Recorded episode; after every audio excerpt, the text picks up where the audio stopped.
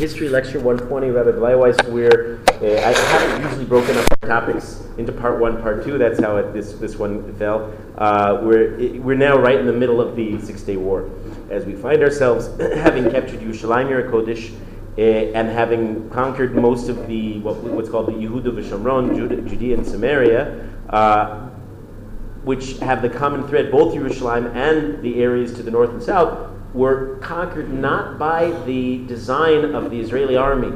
And there, were, there, was, there were some rogue troops out there who went in, and then once they were successful, the commanders didn't want to turn them back. And I quoted Uzi Narkis yesterday. He said this was not, the end result was uh, something not anyone had planned, uh, except um, So that's, we, we've done the southern front, Egypt, in four days they captured the Sinai Peninsula Gaza Strip. Uh, we've done the eastern front with Jordan, and in a similar period of time, around four days, by Thursday afternoon, Yerushalayim, including the old city, is in, is in the hands of the, uh, of, the Israelis, together with the biblically central lands of Yehuda v'Shomron. Much of the Tanakh takes place in the cities of Shechem, Shiloh, Hebron, and uh, Har Gerizim, Har Eval, and everything uh, in, this, in this area. How about in the north? So, uh, going back a few days, on the evening of June 5th, so there had already been a day of fighting uh, in the south and east. So, on the evening of June 5th, the Israeli Air Force attacked Syrian airfields. You remember that uh, the attack initially against the Egyptian Air Force, later against Jordan and Iraq. 350 something? You're saying the Syrian Air Force? They destroyed two thirds of its fighting strength. Two thirds. Pretty good. Because again, you get the psychological advantage. Even the, the surviving third is not so keen about uh, taking on the Israelis. Now, for the next, that was the, that was the first day of the war. The next several days, Syria lay low. And the intensive fighting actually did not take place in the north. In the north, they were sort of uh, waiting to see what would develop, and they didn't like what they were watching. Uh, none of the Arabs were very happy at this point. Um, there were a few minor attacks; they were all repulsed. Uh, Israel, for its part, was not interested in engaging Syria. They were happy that the Syrians were going were, were, were, were controlling themselves, and um, the, the, the, the, thinking was certainly with the top brass was that that was that was one of the fights they were not going to have this war during this war, and um, they were besieged by representatives from the north. They being the Knesset, the powers that be, were, were um, inundated with requests from the members of the north saying you have to fight, you have to go into strategically critical Golan Heights. You know, the high ground is everything in war. What you can, you, can look from uh, the, the uh, certain uh, scattered high points around the Golan Heights. On a clear day, you can see well down into mainland, mainstream Israel, and uh, it's scary, and especially as weaponry and, and technology, te- technologies advance, so uh, they, they can look right into Israel and target their missiles accordingly. And so, and, and of course, the farmers in the north personally knew what that was to have to endure with the Syrian sniper power uh, and, and, and, and the constant barrage that they'd, that they'd encountered from the Syrians for 19 years since the creation of the state. So they said, please, now is your chance. It's wartime. Wartime most rules fall to the side, and you can do stuff. You can get things accomplished. But you can't do, and you certainly can't negotiate. You can't. You can't accomplish the negotiations in diplomacy. So they said, go in and attack. And finally, on Thursday evening, after the southern and eastern fronts were um, were both more or less about more or less resolved, those, that area of the, of, the, of the war was more, more or less resolved. Israel decided, yes, we're going to take advantage of the war. We're going to combat the ongoing Syrian um, hostility. On Friday, June 9th, the Israeli offensive was approved. Um, the intelligence that we got from Eli Cohen proved, as we said, very, very helpful uh, in, in, locating the, uh, the, identity, the, the whereabouts of the bunkers, the Syrian bunkers, some of which were indeed hidden. Um, the fighting was fierce for the next two days going into Shabbos Kodesh uh, with heavy casualties. Uh, certainly the Syrians suffered, but the Israelis had their own problems. They were very, very difficult um, battles. It was not, not a, people think of the Six Day War as just a, a, a free ride in which Baruch paved the way the entire way. That's not, that's not accurate either. Uh, Israelis definitely had to work hard for it. But by afternoon of Shabbos, June 10th, on the sixth day of the war, Syria was in active retreat. They had lost. And, and, and that was perceived, and now they were running away. The next day, a ceasefire was signed, and the six days of fighting come to a conclusion. That's a summary, um, maybe too brief, maybe not quite, doesn't pick up all the details, but it's a fairly effective summary of this, this six miraculous day period um, of, of uh, modern history. And if you think about it, you're talking about what was absolutely a defensive war the Israelis did not start this. It started in 1964 with the, with the cutting off the water supplies and the, the closing of the Straits of Tiran, where it was inevitable that the Arabs were going, were going to attack Israel, and Israelis struck preemptively, but that was just to, that, that, that was just to get the advantage. Um, the world had expected Israel's annihilation. That would be the end. And far from that, the small state suddenly almost tripled its land mass I need to appreciate what that means. If you study the, the map of the state before 1967, it's especially along the central populated area, the coastline, it's a sliver surrounded. I mean, again, as we keep saying, the half a cigarette away from the West Bank, it's surrounded by hostile Arabs. Suddenly now you got this whole swath of land much more stable. Uh, you have the Jordan Valley as a buffer zone between the hostile East not that it's that hostile. You have the Golan Heights now in their hands, which is this huge strategic advantage, Syrian retreat. You have the entire Sinai Peninsula, a massive amount of not very useful land in the modern, in the modern uh, scheme of things, but um, certainly a massive buffer zone between mainland uh, Egypt and Israel. Um, and you have Kodesh. You have suddenly Yerushalayim with the good stuff back in, in, in the hands of the Jews for the first time as a sovereign power, and as we, we've already been critical of the state and the complexity of the state, but still, it's Jewish sovereignty for the first time since the Hashmonaim, 2,000 years earlier. Um, Yitzhak Rabin was not yet uh, the senior politician that he would be in the coming decades. He admitted, he said as follows Our airmen, our airmen struck the enemy's planes so accurately that no one in the world understands how it was done. People seek technological explanations or secret weapons, but in the end, nobody has an answer. Um, the answer of the mainstream Israeli population was to celebrate their own military prowess, which is the tendency of modern man. We did it, we came, we fought, uh, we, and, and to take credit in, in, our, in our contemporary arrogance.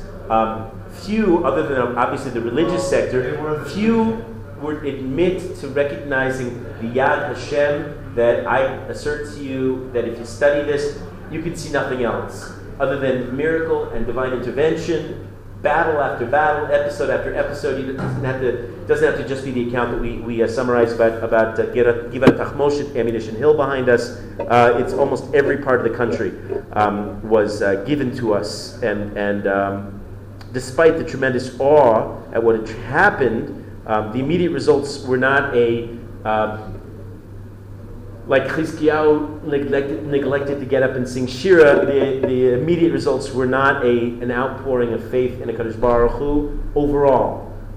That being said, there was a minor Baal Tshuva movement after this. And that was much bigger. Minor. In terms, of, in terms of demographics, you're talking about 11, 12 million Jews in the world, a trickle it would maybe start. I will talk. We'll do an assessment of modern of the modern Baal movement uh, that's coming up soon in a few days. But relative to what it could be and maybe should be by any uh, by, by, our perspective here, after after racing through history as we have this year, we'd think, wow, everybody should be you know running back the gates. We should be turning away the Baal Tshuva and the prospective converts. That was not the case. That was not that was not what happened. Um, okay, there were a lot of other things that happened to make the Six Day War not uniformly positive and to complicate matters in Israel that remains a complexity and, and, a difficulty till today without any clear solutions other than Mashiach coming and resolving everything. Look, Israel suddenly found itself tripling its landmass. People were living on that land. They suddenly found themselves having inadvertently adopted, they didn't, they didn't expect to get anything they expect to lose, and now they're suddenly finding all this new land territory, ter- land territory terrific. But with the land came the locals, the Arabs, approximately one million of them. Suddenly, on hostile soil, you've just you've just adopted a bunch of enemies. Uh, in the newly, as they like to say with politically charged rhetoric, conquered territories, the occupied territories, as, as the left wing likes to say, um, I mean, you, you know, the, the, terminology, the jargon is so loaded. You know, all of America is technically occupied territory. You're living on Indian reservations, don't you know, down in downtown Woodland Hills, right? So, so go figure. But okay, so this is what makes for a successful um, uh, propaganda campaign when you get the world to think of the West Bank as occupied territory uh, it's all in the formulation, then, then, then you see that the Israelis are the hostile, uh, aggressive, aggressive um, um, tyrants, and, and, and these new people who are now in this land that they don't want to be a part of uh, are victims. Um, Israel will offer. Uh, what, what's going to be with these with some million new Arabs living on conquered land? Well, let's talk about it locally in what's called occupied Yerushalayim, East Jerusalem, and in the Golan, Israel decided Golan is not is not widely um, uh, settled by Arabs. It's mostly empty empty tracts of land. Uh, but East Jerusalem definitely had a lot of Arabs. Um, these people who lived in this, these particular regions were offered full Israeli citizenship. Uh, and indeed, Israel, what's called, you have to know what the terminology means. Israel annexed East Jerusalem and the Golan Heights. What that means is they said these are now fully integrated parts of the state of Israel. They redrew the maps, they reconfigured the municipality. We won this in a defensive war, fair and square, and now it's ours. That's very different. They did not annex the West Bank, the Gaza Strip, the Sinai Peninsula. Different relationship. They conquered it, it was under their stewardship, but they didn't integrate it. They didn't offer citizenship to the locals who lived there. That's the problem, right? I'm just, it's, it's certainly leading to several layers of problem, but certainly this is part of the issue. You know, how do you have a democrat, democratic state in this mess that they call modern Israel? Um, and this is, this is I'm, I'm describing it so, so uh, my, my basic point here, the argument that I'm, I'm, I'm asserting is that the Six Day War is a mixed blessing. It, it creates the immensely intricate, complicated, not uniformly great, many ways tragic um, situation in which we find ourselves till today. Um, few of these, mostly East Jerusalem Arabs, accepted. Uh, some of them who did were branded traitors, collaborators, some were murdered. Because, you know, to accept Israeli citizenship is to give yourself over to the enemy. That was not tolerable. And so, whether they liked it or not, most of the most, I mean, a great victim of modern day of the modern day is the um, so-called Palestinian, who's in a lose-lose situation. And you remember what happened to them with the refugee camps in 1948 in Jordan, in Lebanon, in Gaza Strip, in Egypt. So they were in these refugee camps. They were a political pawn of the various powers that be to say, look at how evil Israel is, because look at all these poor refugees in squalor in the refugee camps. Who keeps, who keeps them there? Oh, that's the Arab powers. But they're pawns. And then it's not much better when in this war where they're just here, where are they going to be? What are they going to do? Well, you know, to take Israel. No, you can't do that. So what are they going to do? You're going to be basically foreigners in your new land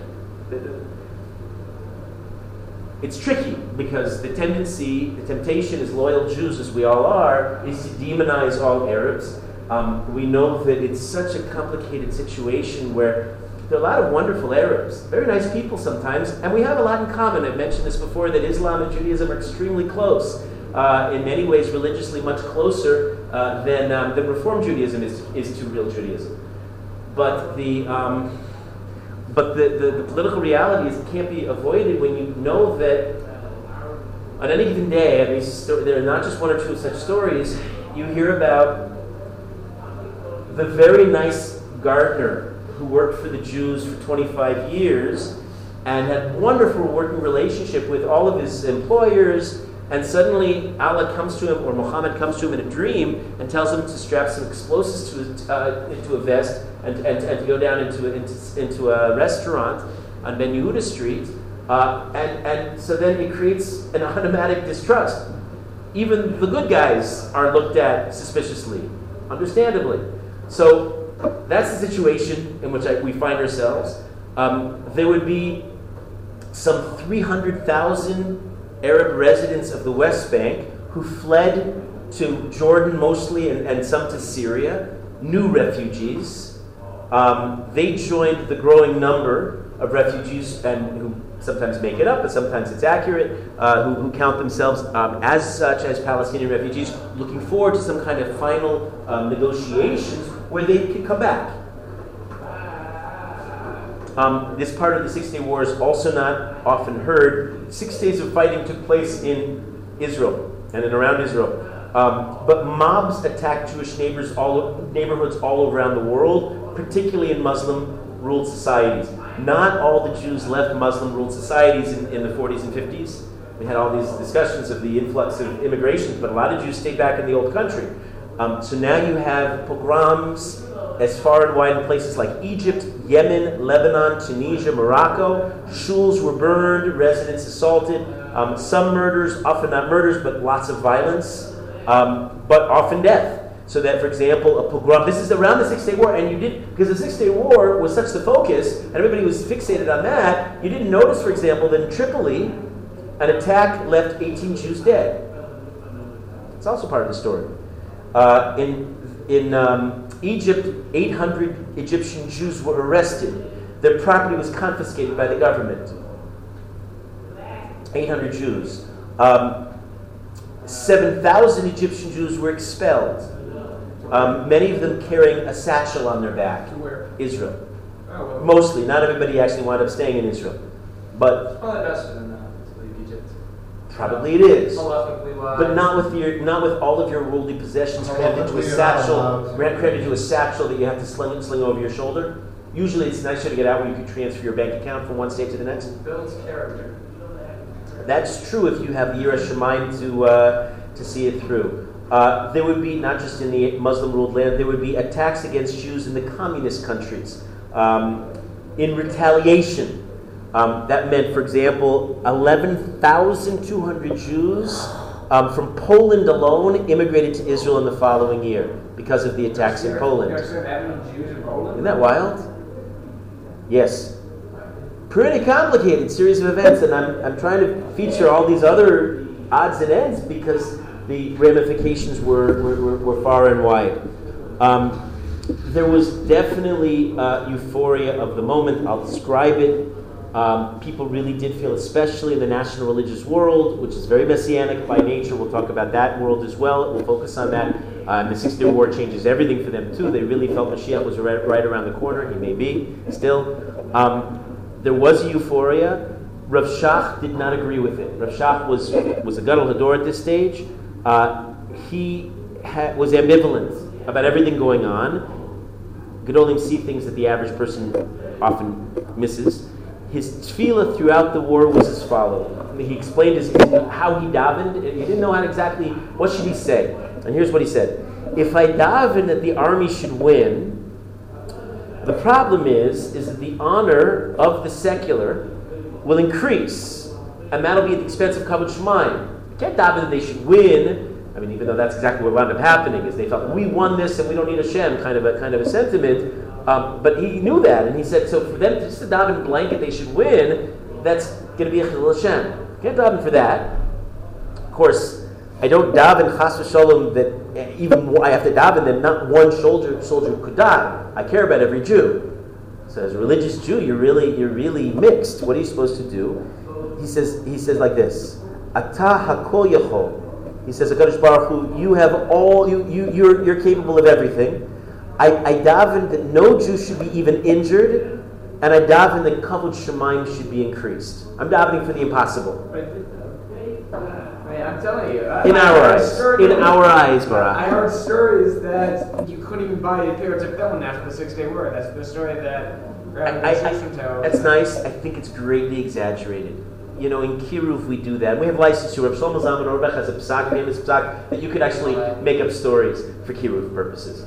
I, I think we do, and I'm not interested in that in this class because I don't think it's. I, I think there was something to it. I think it's greatly exaggerated, is my point. And I don't think we do ourselves any favor by those exaggerations. Maybe they leave you inspired in a sheer momentarily, but I, I think you get disconnected from real politics. I don't think you, you understand the world outside when you tell too many Kiruvi uh, stories. You know, because then you want to say, well, well, then how come all these people aren't from? How come it's such hostility to the frum world? And you're naive. That's not helpful either. But there's a lot of Dati Lumia. There's, uh, I mean, well, what? I hear like it's about 50% now that's religious or Dati. Where? 50% of what? In Israel, of Dati Lumia. At least just somewhere traditionally. You're saying about the total Jewish Israel uh, population in Israel? Traditional. They no, no, no, no, no, no. You're misunderstanding the stats.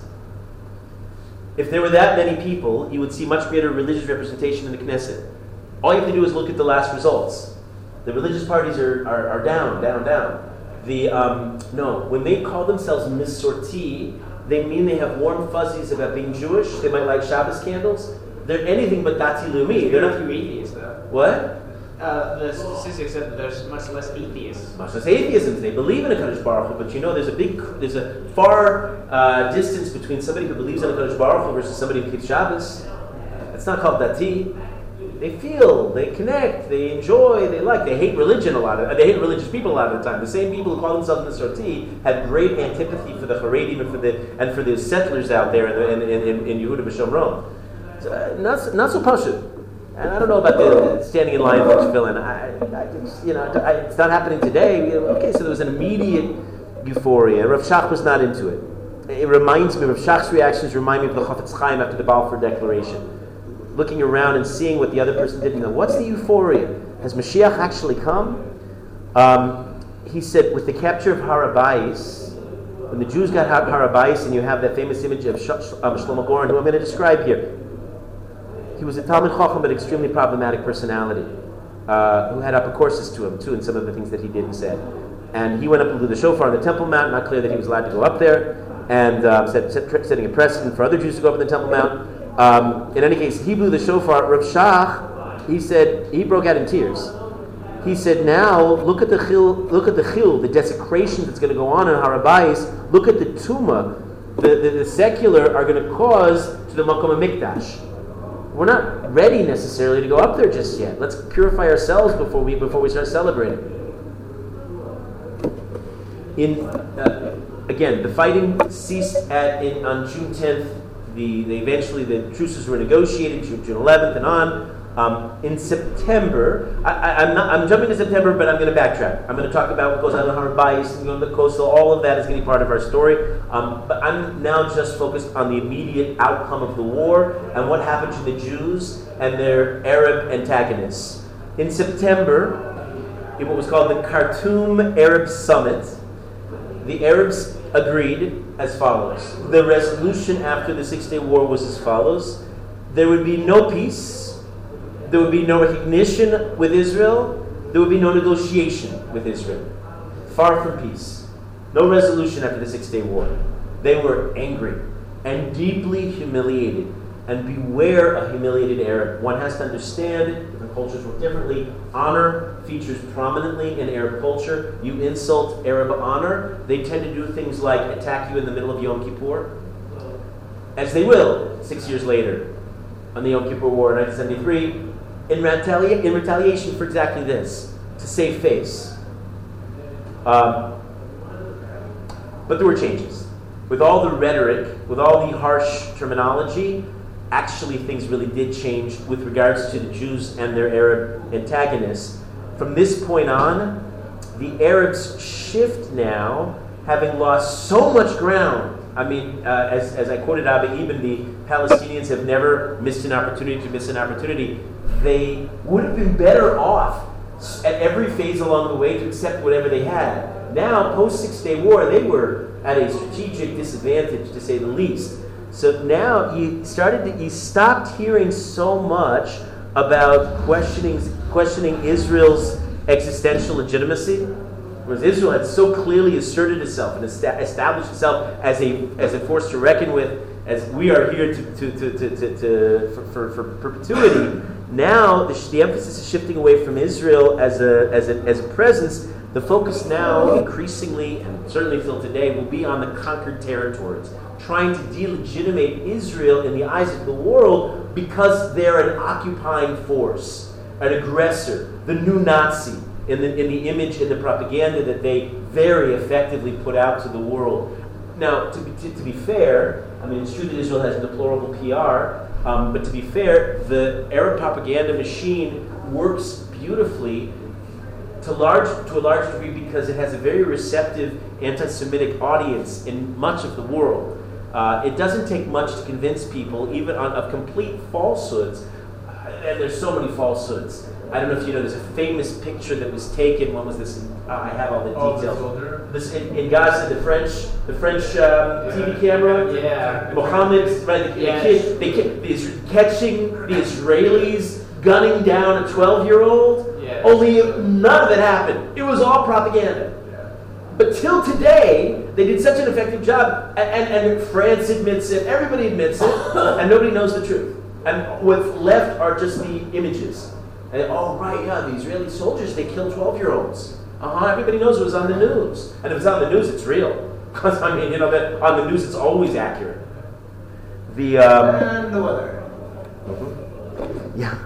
Uh, speaking of accuracy, the um, the uh, yeah. So now it's it's it's a question, and it's an effective strategy because if you can demonize Israel as an occupying force, um, you, have you've, you've, you've won tremendous in, in areas, tremendously in, in, in, in, the diplomatic front, uh, and, and great sympathy then, um, you know, is. um, the, the, former Prime Minister of England, Tony Blair's wife, Cherie Blair, she said, you know, I understand those suicide bombers. They're desperate.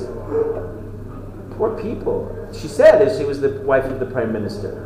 And, and in England, in England especially, anti-Semitic, very anti-Semitic, known, known for its hostility to Israel from the get-go. Um, we certainly have a backstory with them. Uh, you know, that's understandable, but, but this is part of the new campaign.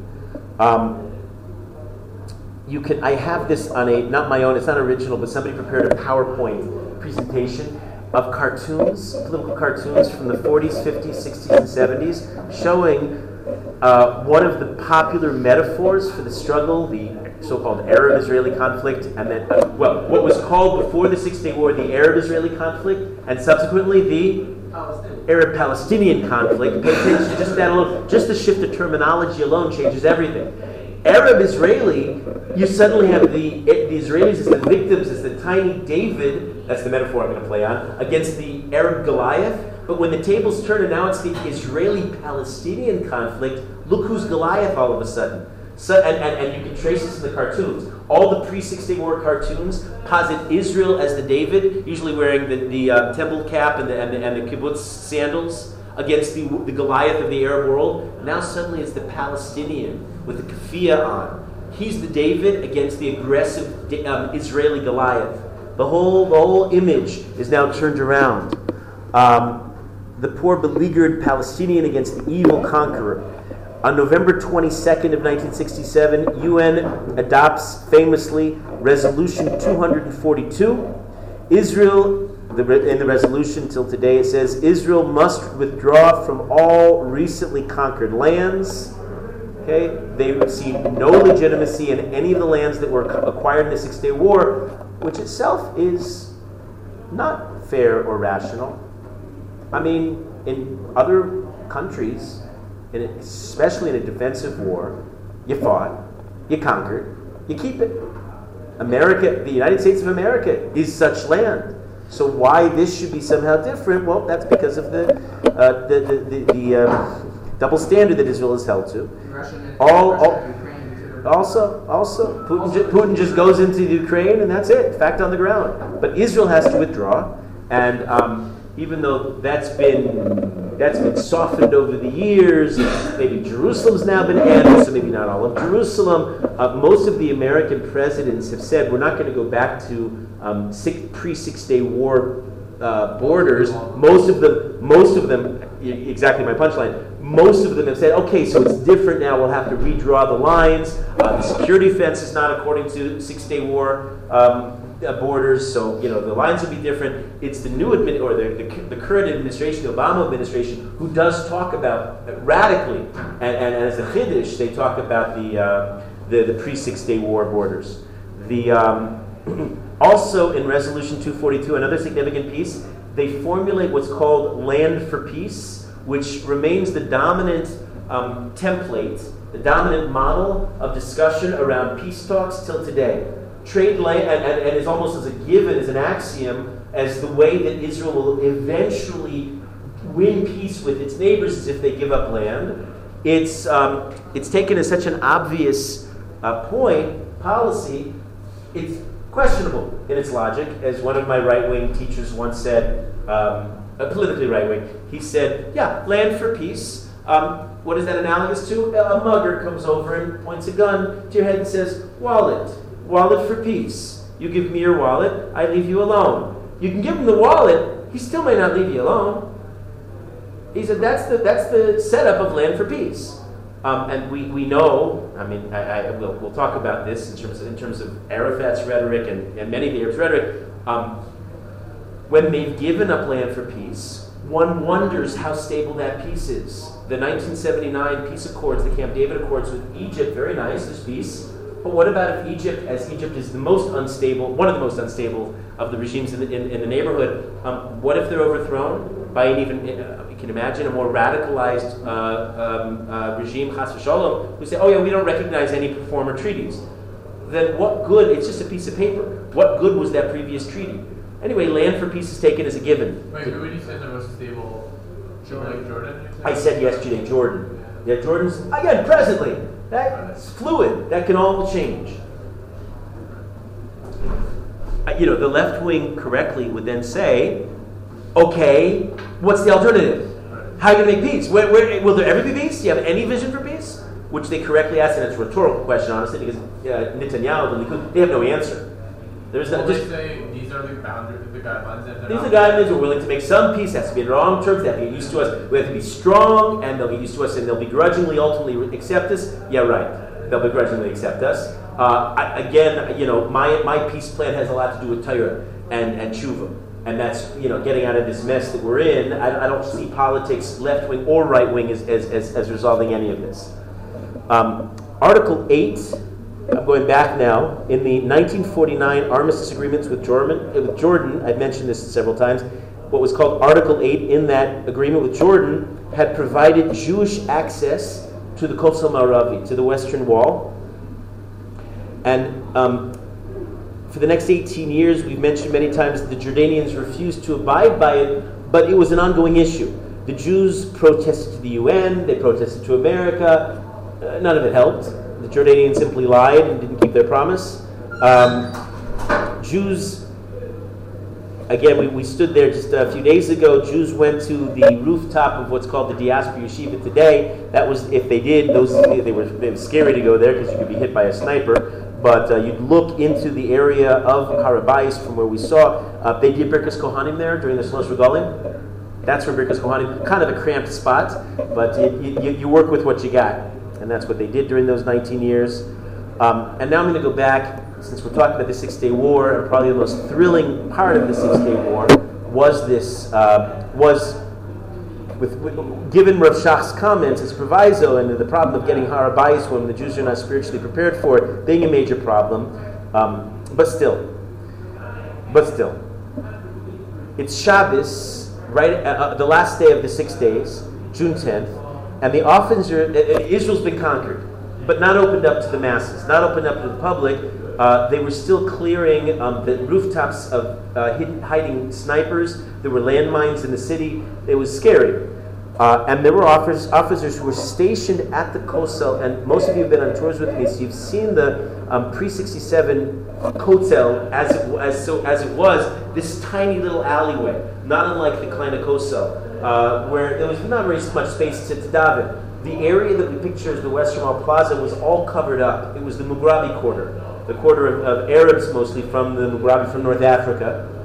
And they were there in the Mughrabi quarter, stationed there, and they went inside the buildings, the Mughrabi buildings that were attached, built right up to the Western Wall, and in there, in, in some of them, they found toilets right up against the kosel, or somebody wanted to say flush with the kosel. The um, the decision was made by the army. Ben Gurion went there. He was outraged. Uh, the decision was made that they're going to get rid of this Mughrabi quarter. That all 650 Arabs uh, would be evacuated from their um, from 135 homes. Um, because this is our chance. Because as we've said many times, you could do stuff in war that you'd never think about doing in peacetime, but in war, it's chaos. And they're thinking towards the future. They're, they're remembering that. And I've been tracing this now. I don't know if you, those of you who've been here consistently and, you, and, and you've heard this story told, think about the history of the Jews by their Kosel. And even though it's not the holiest place in the world, and we aspire to so much more and better on top of the Kosel, still, the difficulty that we had. Remember the whole fiasco? Montefiore tried to buy rights, and Rothschild tried to buy rights, and the 1929 riots broke out over the, the, the conflict at the Kosel. Now, Six Day War is unprecedented victory, and the Jews can come back and have a pro- proper, respectful place for them to, to create, for Jews to daven. And the army says, let's do it. Let's clear out the Mughrabi quarter and make a place for the Jews to daven. Uh, there's not explicit government orders. The, the government effectively went like this nod, wink, right? Everybody knew what was going on. Um, and they went with loudspeakers, evacuate, take your, take your possessions. They went with bulldozers, and um, they dismantled the entire Mughrabi quarter. Uh, I showed you, the, uh, some of you have seen my picture of the after effects, the rubble after that. Um, by the way, I'm not saying this is right good or bad, I, I am describing. You know, I, I, I, can't hold back. There's a certain excitement in my in my voice as I understand that it's nice for the Jews to have a respectful place to daven for the first time in uh, since the Churban Bayis Sheni. Um, I'm not saying that's correct what they did. Uh, there's ambivalence. I quoted Rav Shach already. Um, okay, so we can be mixed in our in our reaction to this. Now the Jews have a place to um, daven, and the goal was a complete renovation of the area and the deadline was the next Tuesday night, June 13th, which happened to coincide with Chag Matan Torah, Leil Shavuos, um, 48 years ago, in, uh, as of this year. So 48 years ago, they finally um, created a place where the Jews could, could, uh, could come. They, um, there was previously a narrow pavement. It could previously accommodate at most 12,000 per day. Uh, this was, in a couple days, turned into an enormous plaza like we have today. It could hold, in theory, in excess of 400,000 people. It would stretch all the way into, towards the Jewish quarter. The expanse of the wall, where we had access to actually uh, touch the wall, doubled in length from 30 meters to 60 meters. Uh, the whole plaza now covered 20,000 square meters. And indeed, on Chag and Torah, six days after the end of the war, the old city would be officially open to the public. Uh, it was a rare moment, and there were eyewitnesses uh, who describe it. From the late hours of the night, Jew, Jews went in mostly through Shar Tzion, through Zion Gate, right through the, what's called the Jewish Quarter today. Um, at 4 a.m., they're finally allowed. Can you imagine? They were they, all this all this time. The Kosel itself was closed. But they knew at 4 a.m., because the Jews were going to daven neitz, daven the sunrise minyan by the kosel. At 4 a.m., they were allowed to the Kosel area to daven neitz. Can you imagine having been there at that time? What kind of a. There were some 200,000 Ole Regel. What's that? I could have been one years old. It's true. Um, we were so deeply assimilated. I know my father, we had a Christmas tree we, uh, we got to church the first years of our lives. They, they, they, wanted to escape, run away from anything Jewish. My mother's family escaped from Zagreb, Yugoslavia, and had her baptized. Um, but my father was on a business trip in England, and he was glued to the television set. He said, he said, Pintele Yid, you know, he just he thought that Israel was about to be destroyed, and um, they, they did. It, it, took a few years. My parents started to turn around and become uh, identified as Jews uh, about seven years later, but. Um, during this during this fateful Chag, Chag Matan Torah, uh, there were Ole Regel soldiers, there were mothers with baby carriages, old men who were held by youth, old men who had dreamt about coming to the Kosel.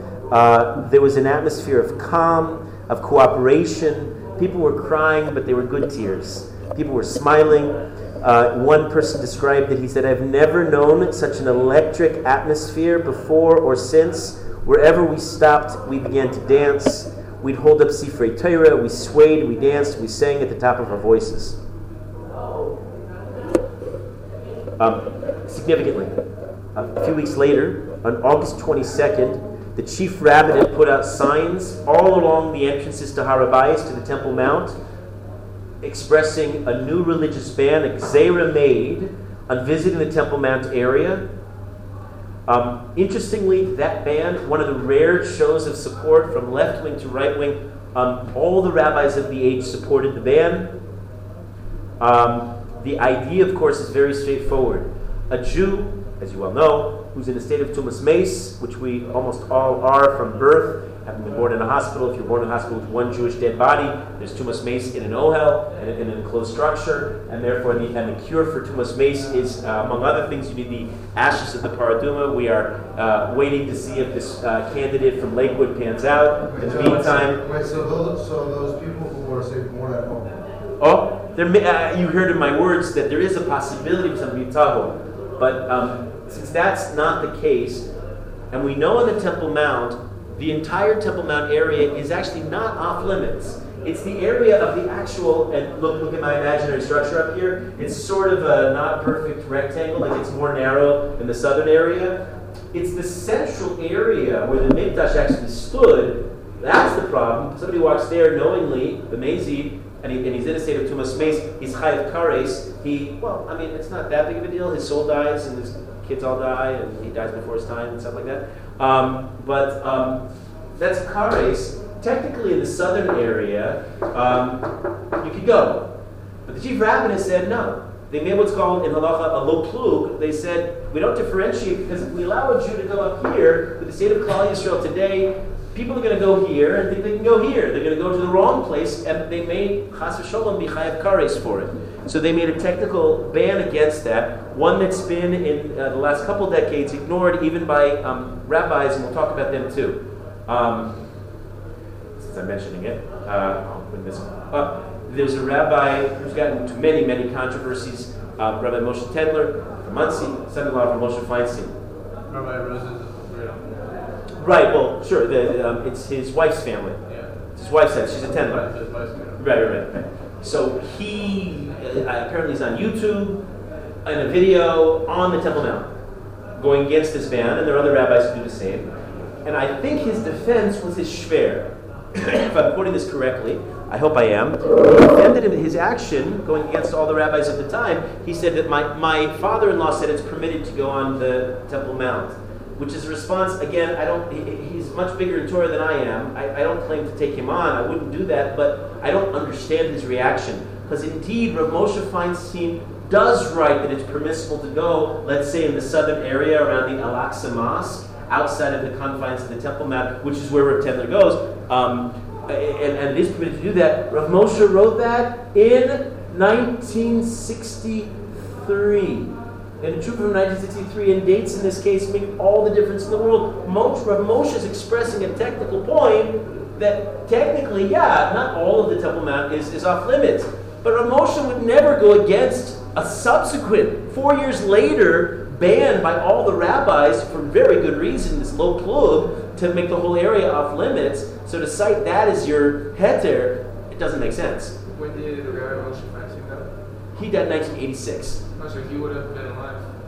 Right, but I mean, to cite the 1963 Chu- Jewish- Chukas seems a little bit But disingenuous. after 1967, he didn't write anything else on it.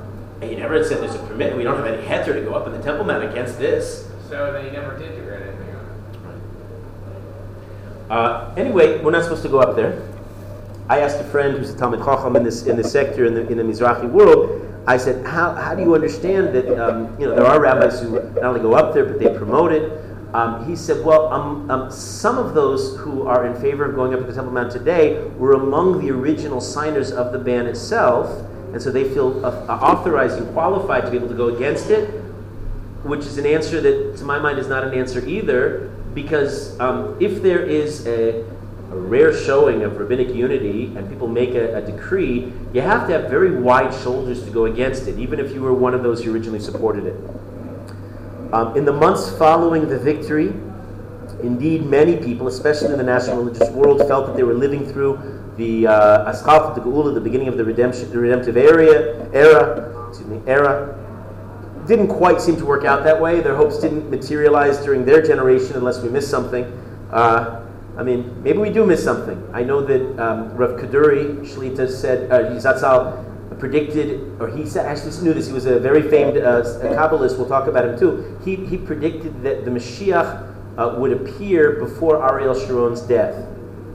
Just like just one of many, many such statements of, of different Gedolim who, pronounce, who make such pr- pronouncements. Now, Ariel Sharon died. I don't know if you know that. Uh, he did die. He was in a coma for many years, and within the last couple of years, he passed away. Just two years ago, he passed away. To my knowledge, maybe you know something I don't, but to my knowledge, Mashiach has not yet emerged. So, what are we supposed to do with that statement? You know, maybe he's here and he's still in hiding. I don't know. what do you say? You said Mashiach. Mashiach would emerge uh, before Ariel Sharon would die. And, and I just cited as one of many, many instances where very specific in a hard fact kind of a statement this is what it is. What? A well respected Of Kaduri? Yeah. Huge. So, like, you can't argue with that. Well, I guess not, but I don't understand it. Is all I can say. And I, I mean, again, I mean, maybe you could say the Mashiach is, maybe I'm Mashiach and I don't realize it myself. The Gemara indicates the Mashiach himself doesn't always realize that he's Mashiach until he gets the job done. So maybe you are. I don't know. Uh, you know, good luck. Okay, I'm, I'm uh, changing gears totally. Um, we're going to get back to all of this, but you know, modernity is still unfolding in a complicated uh, way with all kinds of strands. And um, the best thing I can do for this presentation is to try to weave them together. Um, let's get Hasidish. Little, little, little dose, little blast of, of Hasidut. Um, the largest Hasidus in the world today. Not Chabad. Satmar. Um, with big enclaves in Williamsburg, Kiryas Joel, uh, in New York, um, also down the street here in Yerushalayim and other places around the world. Um, they, since the great, and we'll talk about Rav Yoel Teitelbaum, the Satmar Rebbe, uh, since the Rebbe passed away in 1979, Satmar and increasingly has become fragmented. There are multiple figures, uh, family members vying for leadership and different groups now. What's that? Like. It's Uh, it's actually Hasidic like. It's characteristic of many different dynasties. Uh, to after, especially a very charismatic. Not, oh, well, in this case, he's. I wouldn't say he's charismatic. He was a huge, huge Talmud Chacham, one of the Gedolei Olam, encyclopedic depth, breadth, everything. The Yoel Moshe, Rav Yoel, I mean, he was Rav Yoel, Rav Yoel enormous. However, you, whatever you felt about his hashkafas, his policies, and we'll talk about them right now, uh, he was a gadol in Torah and um, it was not replaced. And so it's very common when you have such a, a central figure for the uh, next generations to either fight over the successorship or to fall apart. In this case, it's, it's, it's, it's an internal uh, struggle. Uh, there would be other groups as well who, for other reasons, each complicated, each, each their own respective stories, that broke away from Satmar. So when, when um, the Shomrei Emunim, who, let's say, not far from the Mir Yeshiva, there's an enclave of Shomrei Emunim, the Toldos Avram, uh, Avram Yitzchak, the Toldos Aaron, uh, they broke away from Satmar. Um, you should be aware that the Neturei Karta are often confused with Satmar. Neturei Karta uh, is a tiny group of mostly Litvish Jews. We met Rav Amram Blau and his wife Ruth Ben David. Um, they were tiny, tiny group of Litvish Jews who mainly allied with the Satmar Rebbe, but Satmar moved away from them. Neturei Karta became too radicalized for Satmar. People think Satmar is extreme sometimes, but Neturei Karta became several notches more so. The um, the Satmar Rebbe, he, he lived from 1887 to 1979, long life. Uh, he never had any children. Uh, that, of course, is part of the problem that, that Satmar has today. Uh, he personally, you ever learn about him? Very, very, very compelling figure. I, am drawn to him. I would have liked to get a bracha from him. He was modest. He, um, you know, in Chassidus till today, it's extremely common for the Rebbe to receive pidyonos. You give money. You go to him for whatever, you go to him, but you give him money. That was the way it was. And remember, that was the criticism of the Litvaks back in the day. They said it looked like uh, indulgences, like a, going to give your, your priest in the Christian church lahavdil, but that's what it looked like. Um, but the Satmar Rebbe was such a such a gentle personality, such a uh, and, and, so modest and so uh, non self-serving that um, he never he he would take the pidyonos to be because he didn't want to disappoint um, to disappoint the petitioner, but he'd give it all away. He never kept he never kept any of it. To tzedakah, he, gave it to tzedakah. Um, there was one great story about him back in back in the whole Satu Mare, Satu Mare, Saint Mary, uh, back in Hungary. Um, that's what Satu is, right? Saint Mary, back in Hungary. Um, they he moved around a little bit, and um, they, he was coming to town, wherever the town was, and there was a Kabbalas panim for the Rebbe. Thousands of Hasidim were there by the train station to receive him uh, for when he came in, and um, it was massive. Um, when, he, when he moved to a new rabbinic post, I don't know where it was, uh, and when he heard that there was going to be this huge turnout of people to receive him, he, he arranged to take an earlier train, and he slipped into town, and nobody noticed. That was more his pace. Uh, we hear of that. Uh, there were other Gedolim who refused to go fundraising because they couldn't stand the fanfare. They were embarrassed by it. Genuine, genuine humility. Um, famously, in 1944, remember, remember the Nazi zeal at the end? Hitler, they were losing on all fronts, but Hitler, in his, in his, in his single minded zeal to kill all the Jews, targeted the Hungarians who, who were who were mainly wiped out during the late phase of the war, so the Hungarian Jews. So in 1944, his train from Satu Mare was on the way to Bergen-Belsen concentration camp.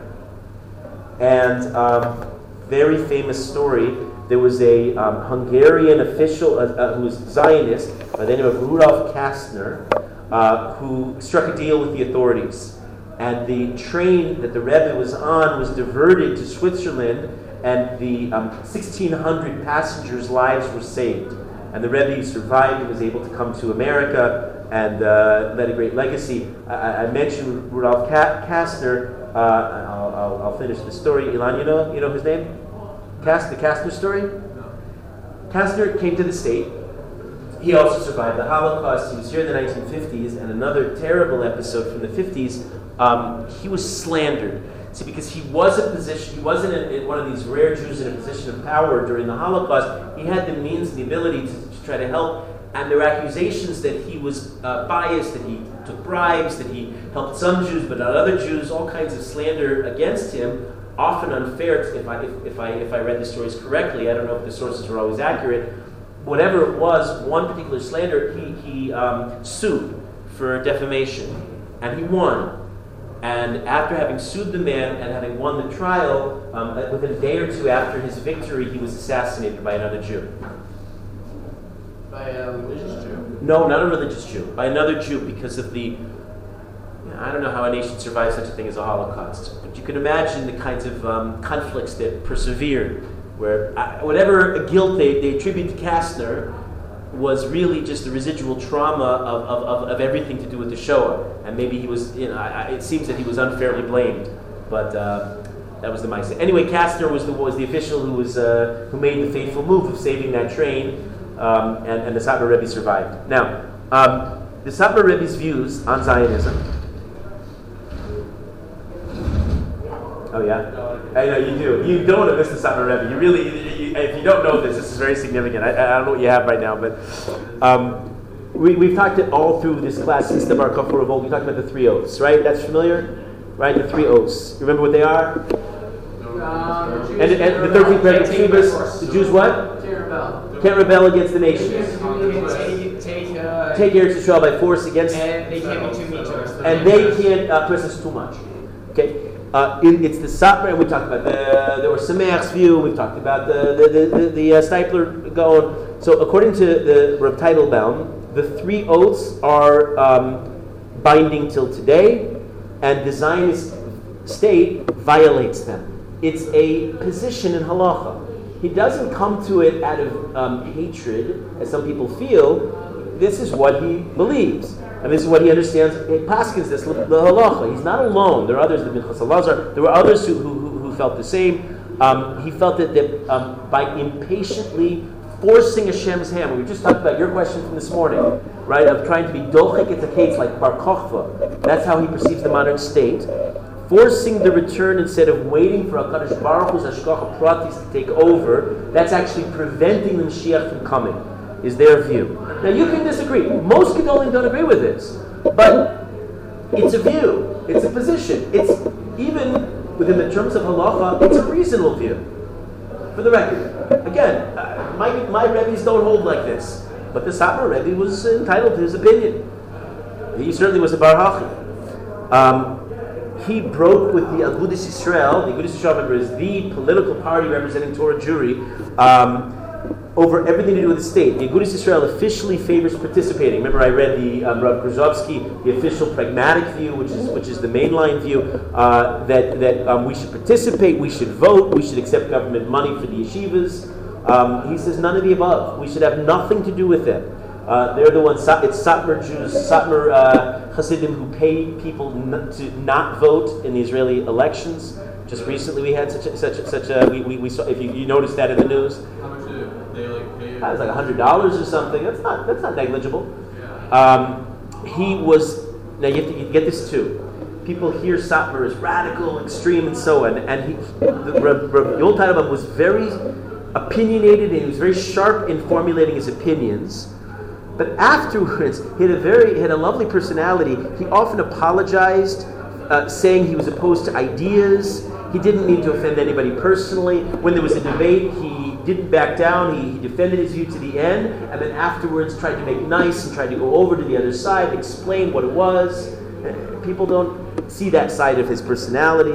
Um, Rav Lorincz, who we stood by his grave near, um, in, in- right near the entrance to Har HaMenuchos. I just referred to him in a book that I recommend, Ben Mechitzasam, in, in the Shadow. In English, it's translated in English. We have it here in the library. So Rav Lorincz asked him. He, he said, Lorincz was uh, a, a member of the Knesset and was a political power and was close to the Gedolim. And he asked the Saba Rebbe, he said, "We need you, Rebbe. We want you to be on board. We need all the Gedolim. We need all the help you can get. What would pers- what could we do to persuade you to rejoin the Agudas Yisrael?" And um, the Rebbe said, "Nothing." And after this conversation went on, and Lorincz realized there was nothing. He was out of the Agudas Yisrael. He said, "What if we officially adopted an anti-Zionist stance to your liking?" And the Saba Rebbe said, "Nothing." so he wasn't sure with the Rebbe's point of view. He writes this in the book. He said, he said, um, is it because you don't want your own followers to be associated in any way uh, with other views that are not like yours? And the Rebbe didn't answer. So Satmar clearly part of his shita was to be separate. His approach was to be separate. His chassidus should be separate. We're otherwise. Among other arguments, other reasons for it, is it creates a very strong um, let's say, proudly identifying following. I mean, it's not, it's not for nothing that the Satmar uh, Hasidus is the largest in the world today. And uh, with all of its internal problems, it's, it's a robust, uh, vibrant uh, aspect of the Torah world. Um, he was asked, uh, who would be somebody that we should seek a bracha from? Oh, I'll I'll give a very famous answer. Let me let me give it. I, I often paraphrase it incorrectly. This is this is how I have it. I think this is the correct quote. He says like this. He says, "If you see a man laying tefillin, not just any survivor, a man laying tefillin, and as he's laying tefillin, you see that he has a number on his arm. Numbers were given only in Auschwitz. It's the only place where they put numbers on the arm. Um, he says, such a man is a kadosh." because he endured Auschwitz and he's still putting tefillin on his arm. He said, Such a man is worthy of giving you a bracha. Uh, he had different shitas in halacha. I'm going to cite a few to give you a, a taste.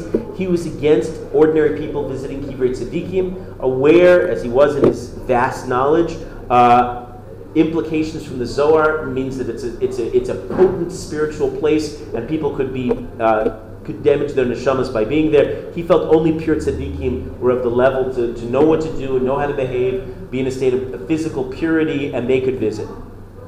Uh, you, I mentioned Rav Moshe's view on the mechitza was a, a very a very lenient view. Uh, he said that the only the, the um, we remember too that the mechitza in America it separated men and women, but it really was the halachic separation between the Orthodox and the conservative. That's what you you knew you were either from or you were not. So so this the the um, Rav Moshe's psak was that it had to reach the average the shoulders of the average woman, and you could see her face. But the Satmar Rebbe paskin that women shouldn't be seen at all. Um, he paskin that men um, should wear shtreimels in America to emphasize their distinctiveness and it was radical because nobody did. I mean, maybe you have this now in your image of Hasidim around America nowadays, but in the 1950s, when he came to America, there was nothing like that. Nobody in America, there was no vibrant Hasidic culture as you have it today, and he changed everything. I, I would assert to you that right wing orthodoxy, as it's emerged in the last half a century, would not have gotten its strength had it not been for the uncompromising standard of the, of the Satmar Rebbe. Uh, so he said, men, be proud. What's that? When he said that they didn't They did. Oh, they they did. No, he's in power because they saw it. He's he was a genius. He was a gadol, and and he they others would argue you can't do that. It's America. It's different. People have to get jobs. He said no such thing.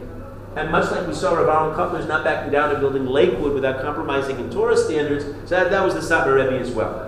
He said, he said we're not going to compromise. A couple more little stories and then we'll, we're done. Um, he didn't stop there. Um, he paskin women should shave their hair every month before going to the mikveh. He was against wearing shaitels. Women should just cover their hair, uh, scarves thoroughly cover their hair. Uh, he actually invented the, uh, the thick brown stocking that all Satmar women and girls wear. And actually, his, the patent in the American Patents Office exists in the name of Rav Yoel Teitelbaum. He patented the stocking. It's the thick granny stocking that you can picture, right? There's no compromise in halachic standards. We are going to do everything um, to the utmost. He, um, he said that um, for shidduch dating, the boy and girl should meet no, no more than two or three times. Now, you have to realize his standards influence religious practice around the world. Because previously, and this is true sometimes in the Gedolim, the feeling was everybody's leaving. So you had to be conciliatory. You had to kind of compromise. You couldn't come on too strong. And especially in America, because it just seemed like there was no um, winning for the Orthodox world. But the Satmar Rebbe showed you could do it. And you have to back down on one principle that actually the Pintel the strength of the Jew is internal. They heard the emes, emes yesh lo raglaim. The as we know, the emes has legs. That's why all the letters can be propped up. But more, more substantially, people know when they hear the truth, and they were drawn to it. Um, and, and, and indeed, what people perceive today as a shift to the right, he is a major architect of that around the world. You could like that or not like that. There's criticism of it too. Sometimes it's a shift to the right is often a shift to unnecessary chumrah and, and other other problems, other excesses. But that um, if it's shift to the right also means that there's going to be an upgrade in basic halachic observance that we owe, to, we owe a great debt to the Satmar Rebbe. Uh, today, Satmar is huge. It consists mostly of Hungarian, Romania survivors of the Holocaust. Um, they're not Kiruv oriented. It's hard to break into a Satmar world. So how are they so big? Uh, lots of babies, lots of kids, demographics. Um, when they reached the United States in the 1950s, they set up their own communities. They wouldn't acculturate. They wouldn't compromise. Um, you have to realize 1950s, there were wives of Gedolei Hador who did not cover their hair. And from the 1950s on, they started to, and there's some who, who suggest that when they saw the Satmar women doing it, they realized, oh, I guess it can be done. And there's actually, I can picture, I, I know of at least, I've seen photographs of one Gadol's wife, one of the Gedolim that we've mentioned, who in pictures in the 1950s, her hair is not covered. After the 1960s on, she had it covered. And what changed that? The Hungarian. I don't know entirely if it was the Satmar, but the Satmars did it. So they set the standard, the gold standard. Um, their influence would be felt by subsequent generations on Baalei Tshuva uh, and the rest. So um, uh, on Thursday, we're going to talk about um, other great groups of, um, of, of Hasidim um, in Eretz Israel and in America and, and elsewhere in the world.